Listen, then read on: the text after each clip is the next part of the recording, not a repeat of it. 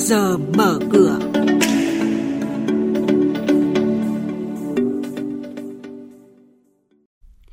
Thưa quý vị và các bạn, thị trường trái phiếu sôi động, doanh nghiệp bất động sản tiếp tục đứng đầu với khoảng 60% giá trị phát hành. Sau 3 phiên tăng điểm liên tiếp, thị trường chứng khoán lập đỉnh mới trong lịch sử 20 năm. Nhận định diễn biến giao dịch hàng hóa thế giới, giao dịch liên thông trên sở giao dịch hàng hóa Việt Nam. Đây là những thông tin sẽ có trong bản tin trước giờ mở cửa hôm nay.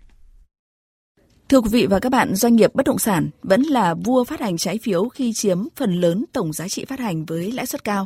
Theo Hiệp hội Trái phiếu Việt Nam, trong tháng 4 vừa qua có tới 36 đợt phát hành trái phiếu doanh nghiệp riêng lẻ trong nước với tổng giá trị phát hành đạt hơn 29.579 tỷ đồng và một đợt phát hành trái phiếu doanh nghiệp ra thị trường quốc tế của công ty cổ phần tập đoàn Vingroup với giá trị phát hành lên tới 500 triệu đô la Mỹ. Các doanh nghiệp bất động sản tiếp tục đứng đầu với khoảng 60% giá trị phát hành. Trước đó, tính cả năm 2020, các doanh nghiệp bất động sản cũng là nhóm phát hành trái phiếu nhiều nhất với tổng cộng 182.600 tỷ đồng, chiếm 40,1% tổng phát hành toàn thị trường. Cục Thuế Hòa Bình vừa công khai 84 doanh nghiệp nợ thuế với số tiền 192 tỷ đồng, trong đó công ty cổ phần cơ khí lắp máy sông Đà chi nhánh 1 nợ gần 40 tỷ đồng. Cục Thuế Thành phố Hồ Chí Minh đang triển khai hàng loạt chuyên đề chống thất thu trong đó có chuyên đề quản lý thu đối với hoạt động kinh doanh thương mại điện tử đang gấp rút thực hiện. Trong đó sẽ nêu cụ thể số lượng các cuộc thanh kiểm tra, thời gian thực hiện theo từng tháng, từng quý trong năm cùng các nội dung phối hợp với các cơ quan liên quan, ví dụ như Sở Thông tin và Truyền thông, Sở Công Thương, Kho bạc Nhà nước, Cục Hải quan nhằm đem lại hiệu quả cao nhất trong công tác chống thất thu ngân sách nhà nước đối với hoạt động kinh doanh thương mại điện tử. Quý thính giả đang nghe chuyên mục Trước giờ mở cửa phát sóng trên kênh Thời sự VV1 từ thứ 2 đến thứ 6 hàng tuần trong theo dòng Thời sự sáng.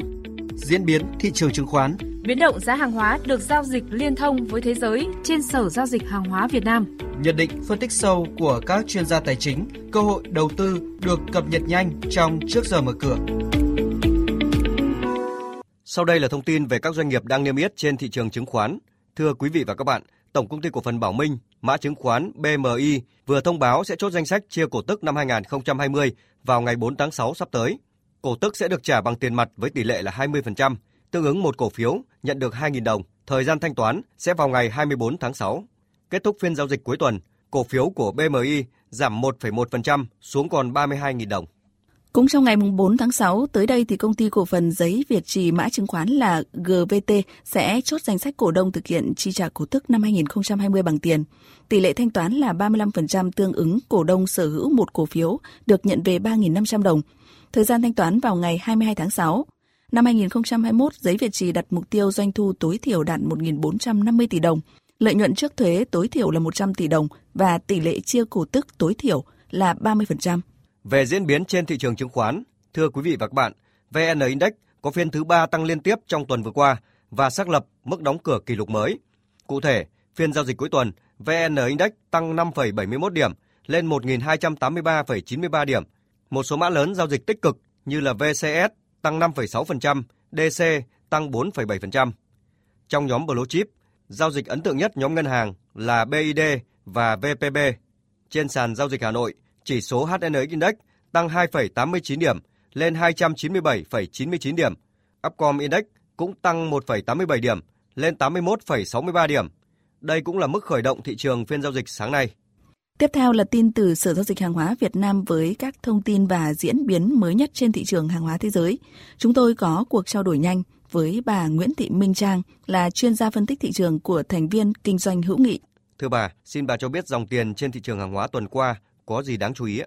Tuần trước thì giá các đồng tiền điện tử đồng loạt lao dốc mạnh, khiến cho nhà đầu tư có xu hướng là tích lũy tiền mặt hoặc dịch chuyển vốn sang những thị trường trú ẩn an toàn hơn. Áp lực bán tháo lan rộng và gây sức ép lên toàn thị trường hàng hóa khiến cho chỉ số MXV Index đã trải qua 5 phiên giảm liên tiếp. Và đóng cửa cuối tuần thì chỉ số này giảm 3,42% về mức 2.196 điểm.